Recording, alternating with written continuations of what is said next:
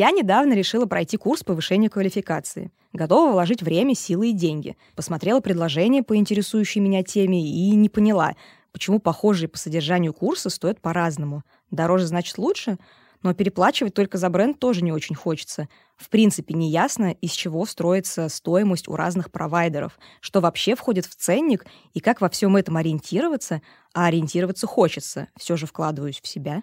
Привет, это Максим Буланов и «Списать не получится» — подкаст РБК «Тренды» о том, как учиться в течение всей жизни и делать это с удовольствием.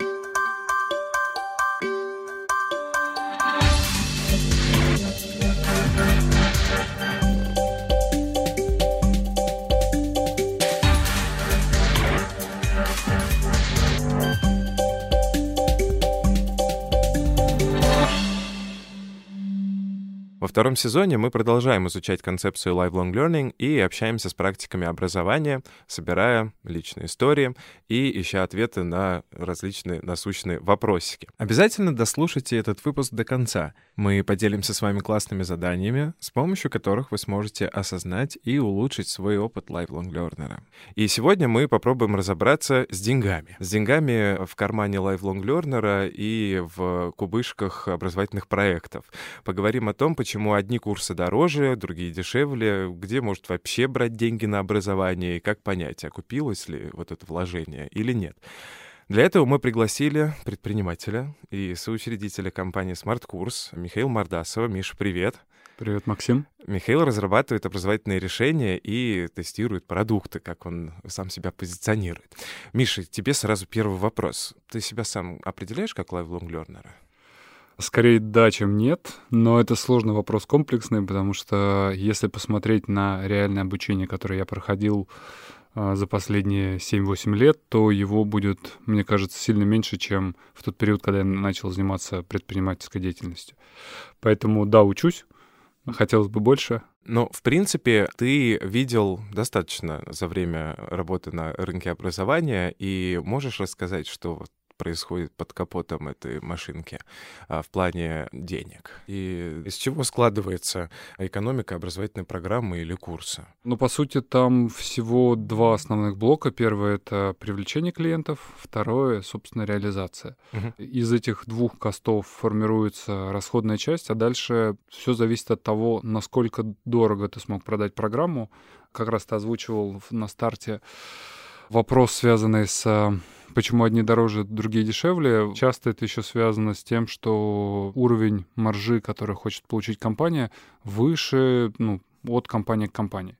А что касается стоимости, то на нашем опыте иногда маркетинг может сжирать до 80%, но это нормально, если это первый продукт, который дешевый продукт, на котором ты не планируешь зарабатывать, но планируешь показать, насколько крутой у тебя продукт и что с тобой классно иметь дело в длительном промежутке времени. Что значит 80% сжирает? Условная программа стоит 10 тысяч рублей, а человек приходит, платит 10 тысяч рублей, и мы 8 тысяч рублей из этих 10 тратим на привлечение клиента.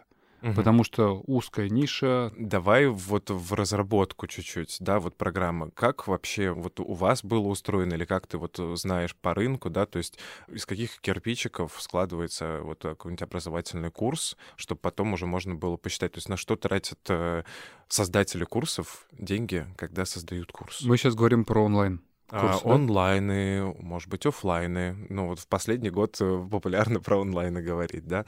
Смотри, экономика офлайна и онлайна достаточно сильно отличается, хотя бы потому, что офлайн взаимодействие с преподавателем, с ментором, оно дороже. Надо приехать, надо пообщаться, надо уехать, косты на трансферы, на покушать никто не отменял. Аренда, расходники по офису и бла-бла-бла-бла-бла, и куча всего. Поэтому обычно офлайн дороже, чем онлайн, но, опять-таки, если брать перевод готового продукта из офлайна в онлайн, иногда сам процесс перевода может быть супердорогим.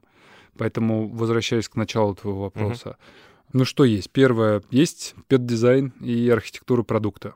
Ты сначала придумываешь ее на суперверхнем уровне, просто чтобы понять, что ты хочешь создавать. Обычно после этого мы тестируем уже первые гипотезы продукта на потенциальной целевой аудитории и говорим: ребят, вот такой хотим сделать, вам вообще такое нужно или нет?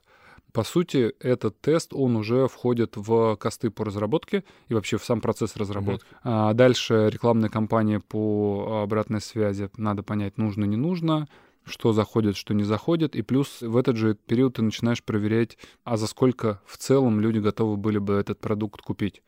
То есть таким образом ты тестируешь саму идею продукта. Нужно ли это кому-то, нужно ли в таком виде? И плюс с точки зрения экономики самого продукта ты начинаешь проверять, а сколько мне нужно будет тратить денег, чтобы с рынка привлекать плюс-минус похожих клиентов. Твои потенциальные клиенты начинают тебе говорить, что уже сейчас не так.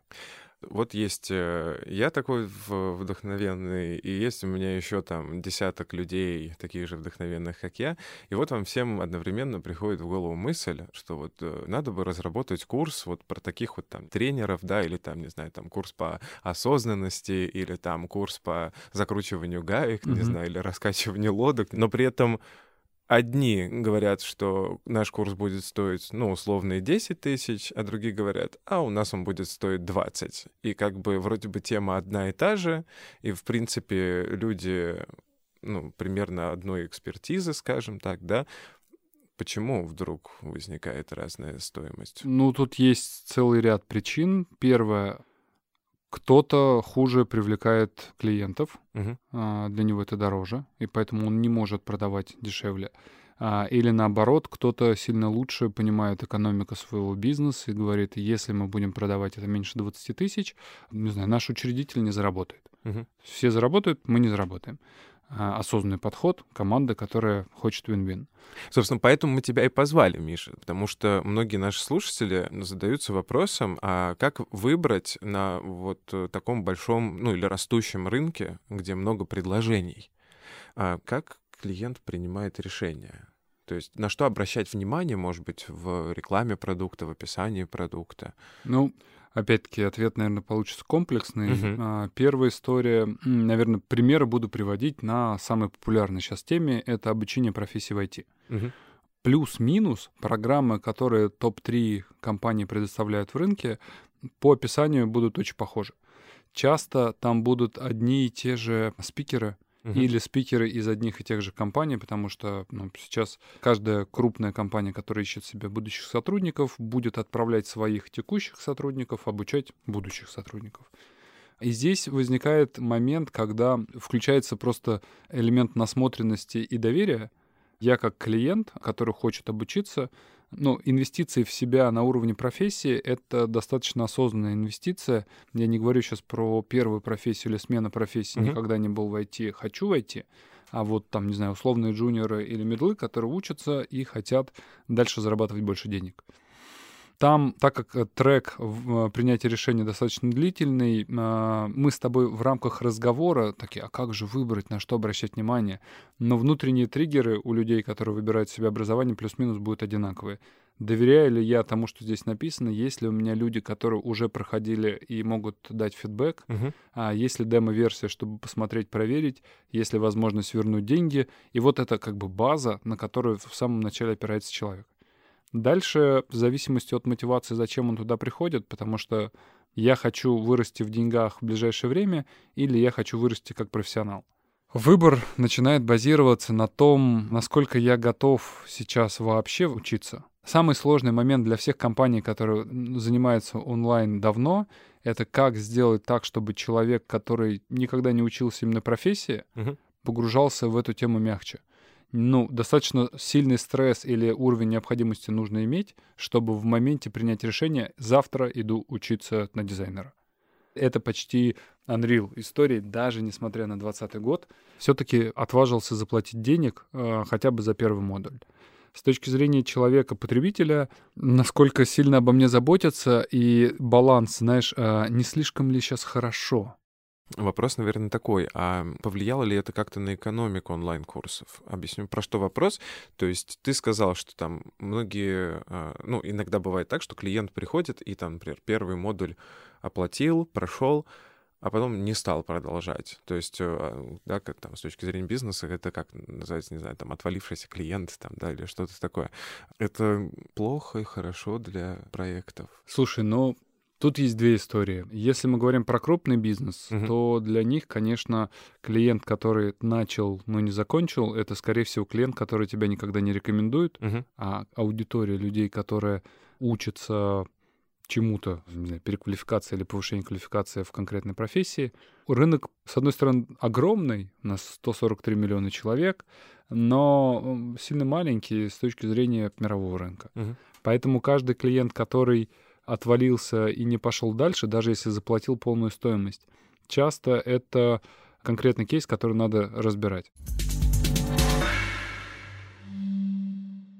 Ты говорил, что одним из факторов принятия решения при покупке курсов является возможность вернуть деньги. То есть, да. Как это работает? Как можно вернуть деньги, если тебе, там, не знаю, не понравился курс, или ты понимаешь, что ты заплатил, а не учишься? Ну, то есть, ну, так бывает, да. Так получается, что эта возможность крайне важна людям в момент, когда они не уверены в продукте. Надо, не надо прямо сейчас. То есть вроде надо, но вот прямо сейчас или нет, непонятно. В этот момент возможность, даже мифическая, ну, хотя она на самом деле реальная, но вот просто где-то на подсознательном уровне, что если мне не понравится, мне вернут деньги, важна для принятия решения с обеих сторон. Как это работает? Чаще всего просто по запросу. То есть у тебя есть определенный период времени, а на самом деле он обозначен законом о защите прав потребителей. И как бы даже если не написано это на сайте, у тебя все равно есть такая возможность. Через сколько можно? Или уже нельзя, точнее? Слушай, ну, в зависимости от категории товаров, там до месяца на возврат есть. Там все будет зависеть от добросовестности продавца. Но по факту твои 2 недели всегда есть. То есть если в течение 2 недель мне что-то не пошло в курсе... Без разницы даже по какой причине. Прям совсем не важно, по какой причине. Да. Вот я понял, что мне курс не зашел. А что мне сделать? Кому мне писать? Либо продавцу, с которым вы взаимодействовали, это чаще всего все-таки живой человек, либо менеджеру, который отвечает за этот поток, либо это куратор, который уже в потоке вместе с вами взаимодействует, либо ну, просто юристом, потому что внизу странички каждой компании есть контакты юридические. То есть отправив... письмо на этот адрес, вы всегда можете запросить возврат, и по закону вам обязаны его сделать. И тут уже другое дело, что некоторые компании говорят, да, конечно, сделаем, но в рамках нашего бизнес-процесса мы можем вернуть вам деньги в течение 3 месяцев. Но в следующем месяце, чтобы на этот квартал это просто не повлияло. Меня зовут Галя Турчак, я учусь на онлайн-курсах с 2017 года и переучивалась на новые компетенции, с которыми сейчас работаю. Первый год я училась на бесплатных открытых курсах, в основном это была Курсера. В итоге я потратила примерно 30 000 рублей за весь образовательный трек. Только с 3-го года самообучения я купила большой годовой курс примерно за 150 000 рублей.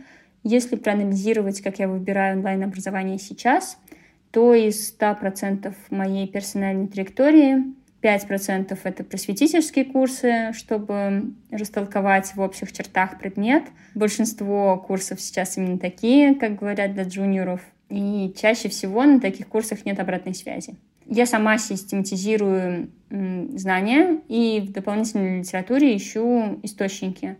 Здесь мне удобно сравнивать программы экспертов нескольких онлайн-курсов по одному направлению, по одной теме. Возможно, есть значимые различия, потому что, как правило, одни эксперты советуют в модуле других экспертов, своих единомышленников. И вот я обращаю внимание на разные подходы, разные, можно сказать, мировоззрения, которые есть у экспертов, разные мнения. Обращаю внимание на актуальность данных в курсах, чтобы были примеры не только американских исследований, но и европейский, азиатский опыт. Дальше и интереснее для меня это дистанционные смешанные программы по конкретному направлению, и у них примерно 60% от персональной траектории. Я обращаю внимание на личный кабинет платформы, есть ли учебная аналитика, сопровождение, поддержка меня на всем образовательном пути. за это я уже готова платить как раз. Сейчас я изучаю нарративную практику, это достаточно молодое направление психологии с основателями из Австралии. И мне важно, чтобы преподаватели учились непосредственно у основателя практики, чтобы были разные форматы, это точно не заранее записанные лекции на камеру. У нас много практики, есть воркшопы, на которые я могу либо приходить онлайн, либо приезжать в Москву. Есть книжный клуб с ридингом, где мы разбираем дополнительную литературу, ее не сваливают большими списками в конце модуля, как это бывает на массовых курсах.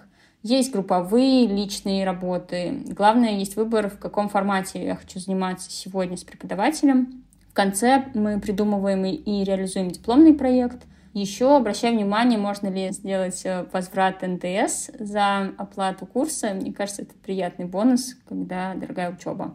И 35%, и самое главное, первоочередное для меня, это тет-а-тет работа с репетитором. И сейчас я так учу классическую философию и китайский язык.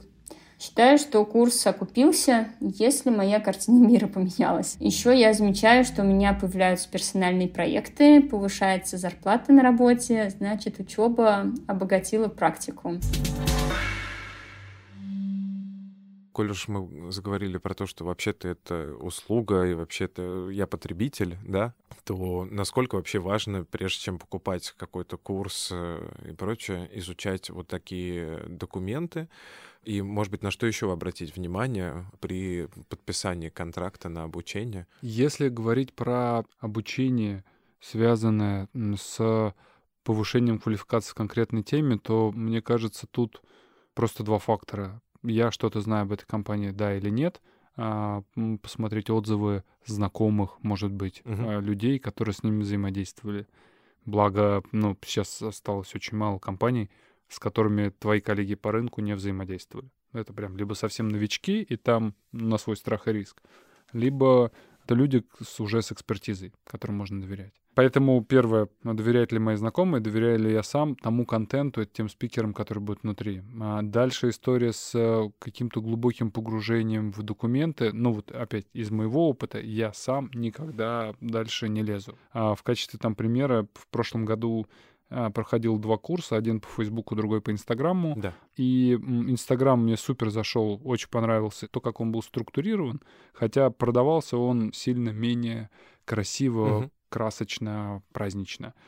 А история с Фейсбуком, я прям долго следил, я смотрел за основным ведущим этой программы, очень нравилось то, как она сама пишет. Но когда я зашел в сам курс, я увидел, что дизайн продукта крайне неподходящий для меня. Дизайн не в смысле картинок. Пет-дизайн, да. Но то, как выстроена структура подачи единиц знаний, насколько они большие, насколько периодичность между единицами знаниями продумана с точки зрения времени. И... В смысле, что было слишком интенсивно? Там скорее, знаешь, единицы знаний — это 2 часа, в которые воткнуты еще 10 единиц знаний. И разбивка в случае с этим курсом была не совсем корректная, на мой взгляд. Контент офигенный, просто его слишком много воткнуто в ту интенсивность, 6 недель. И то есть тебе даже, если будешь жить этим курсом, скорее всего, ты многое прочитаешь, но мало поймешь. Понятно, перенасыщенный. По контенту ты можешь просто сделать единицы знаний меньше и лучше усваиваемые. То есть то же самое, что в 2 часа ты воткнул, ты можешь сделать 20 блоков, но по 10 минут. И оставить тот же самый объем. Пускай будет просто 400 у тебя единиц вот этих микроуроков, на каждом из которых ты узнаешь что-то, но за 10 минут. Вот мы тут уже и курсы на 50 000 накупили, и даже поняли, что если нам что-то не понравится, можно это вернуть по законам. А откуда взять деньги на образование-то? Образование не является услугой или предметом, связанным с необходимостью выживания прямо сейчас. Образование чаще всего связано с нашим ростом, а с точки зрения профессионализма, с точки зрения, возможности покупать более вкусную еду или просто ее покупать. Особенно в пандемию актуализировалась. Но опять, это не стандартный сценарий, поэтому часто образование — это дороже, чем что-то, купить бутылку воды, купить комплексный обед.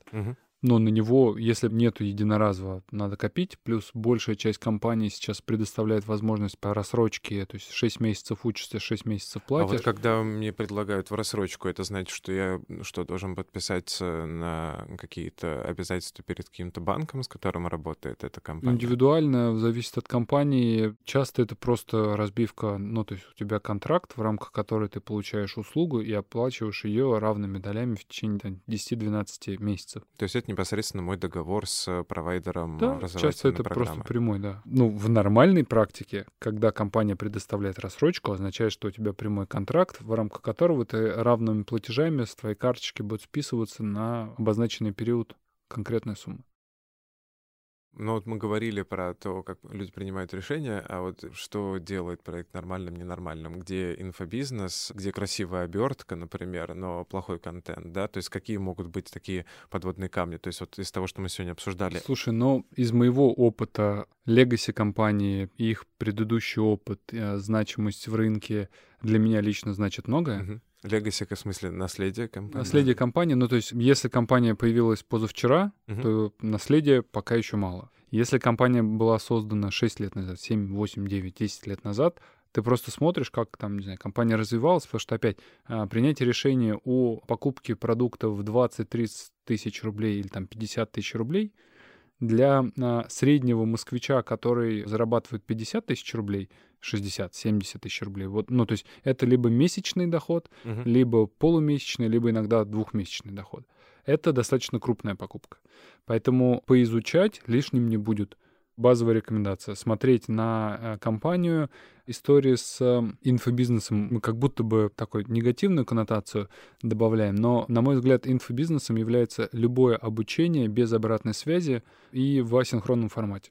Все, что было записано до, без сопровождения человеком, для меня инфобизнес, даже если это крупные компании какие-то. Ну, то есть инфобизнес — это когда ты покупаешь какой-то курс, который тебе просто поставляет единицы знаний, но не отслеживает, как ты учишься, и не помогает тебе эти знания лучше усвоить. То есть это не обучение, а готовые блоки каких-то записанных видео, либо готовых, там, не знаю, мануалов, ну, методичек. Как книжка по подписке. Да, такая. Да. То есть это не хорошо, не плохо, просто из мирового опыта такой продукт хуже помогает обучаться и получать навыки, знания, чем процесс синхронного взаимодействия с преподавателем, с возможностью задавать вопросы, иметь ментора-наставника, получать отметки за свое обучение и бла-бла-бла-бла-бла. А что с кредитами на образование? Есть ли сегодня в практике такое, что человек может прийти там в какой-нибудь банк и взять кредит на образование? Слушай, на самом деле очень много сейчас моделей финансирования образования и образовательных продуктов.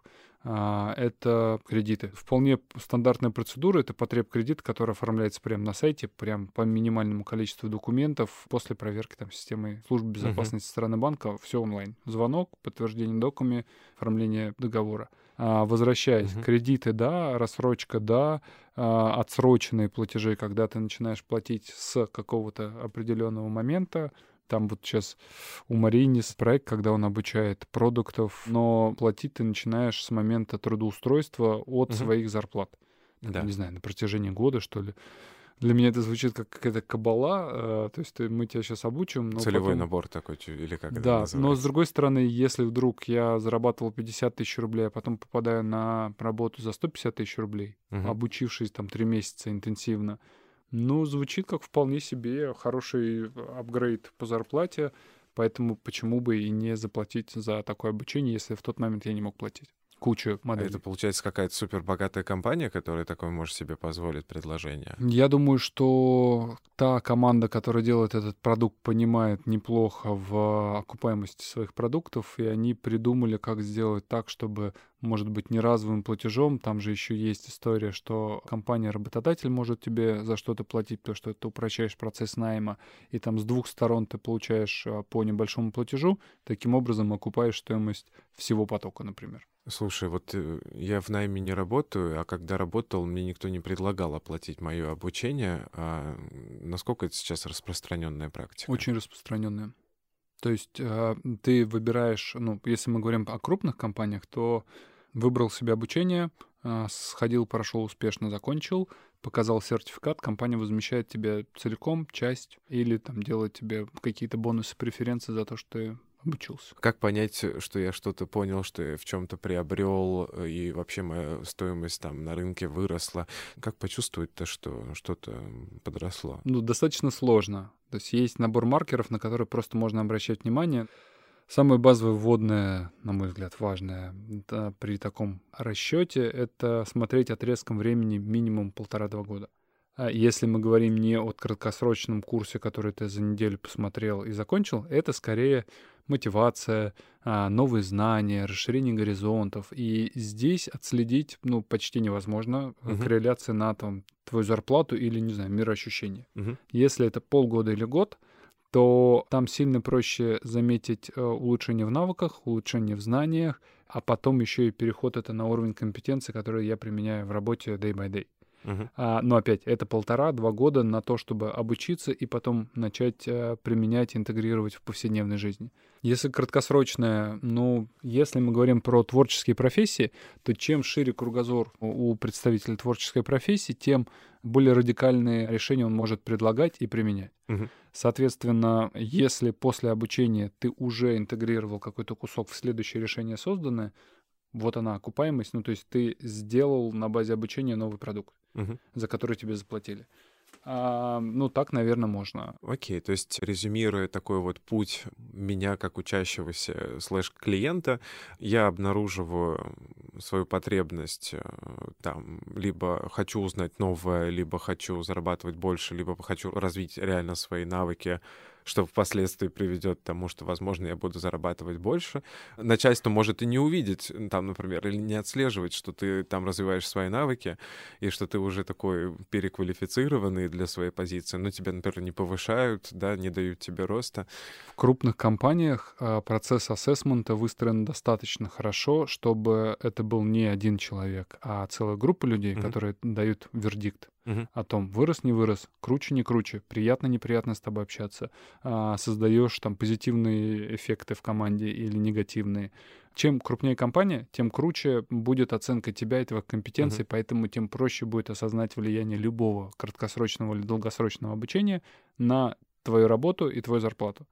Чем меньше компания, тем больше нужно осознанности в принятии себя, своих навыков, знаний. Крупные компании рано или поздно займут доминирующие позиции, там больше всего людей работает, поэтому, скорее всего, будут либо крупные компании, либо ИП, которые просто как ремесленники что-то делают. Ну, то есть получается, что если я сам за себя, то есть и у меня нет компании, то я сам себе компания, и мне надо проследить тогда, собственно, как я себя оцениваю, насколько это справедливая оценка. Я уверен, что помощь внешнего человека, который шарит в той сфере, в которой ты занимаешься, это нормальная практика, и платно взаимодействовать с таким человеком и бесплатно, просто иметь бадди, который даст обратную связь раз в 3 месяца по конкретной теме. В этом плане, знаешь, какая классная метрика? Ну, так как и твои, и мои знакомые часто работают в формате фриланса и почасовки, можно привязать каждое свое обучение к росту стоимости часа. Ну, то есть быть предпринимательным полноценным, индивидуальным, который понимает, это была инвестиция, которая должна повлиять на стоимость моего часа. Даже если она выросла на 50 рублей, это офигенный результат в перспективе года. Миша, спасибо тебе большое. Это было сложно уместить в достаточно короткий разговор такую широкую вещь, но все, как мы с тобой договаривались, мне кажется. То есть и успели и про деньги в образовании, и про деньги на образование. Сейчас время задания. В приложении к этому выпуску вы найдете PDF-файл, в котором есть 2 простых упражнения. Загляните в наш телеграм-канал, скачайте шаблон и заполните его либо в цифровом формате, либо распечатайте и поработайте с ним письменно. С его помощью у вас получится и оценить трату на уже пройденный курс, и рассчитать верность вложения в программу, о которой вы только задумываетесь, тратится или нет. Все очень подвижно, и мне кажется, чем дальше рынок будет развиваться, тем больше будет появляться каких-то новых, может быть, сценариев. Но неизменным останется только одно, что ни у кого не получится списать. А точнее, списать не получится. Именно по таким словам вы найдете наш подкаст на любой подкастерской платформе, типа Apple Podcast, Яндекс.Музыки, Кастбоксе, в любом приложении, где вы нас можете слушать. Загляните, пожалуйста, обязательно на наш сайт РБК Тренды, и вы там прочитаете хайлайты этого разговора и рекомендации от Михаила Мордасова, который у нас сегодня был в гостях. Да, Миша, мы ждем от тебя рекомендаций. Может быть, что почитать, что посмотреть на тему экономики образования, да. Миш, спасибо тебе за разговор. Спасибо, Максим. Это был Михаил Мордасов, человек, который в свое время соучредил компанию «Смарт-курс» и продолжает ее развивать и всячески приносить пользу, добро рынку образования. Друзья, подписывайтесь, пожалуйста, на наш телеграм-канал, где в секции комментариев мы часто обсуждаем и эти выпуски, и другие выпуски нашего подкаста, и публикуем каждую неделю различные полезные материалы, не только от Миши Мордасова, но и от редакции РБК. Спасибо большое, что были с нами, и до встречи в следующем эпизоде.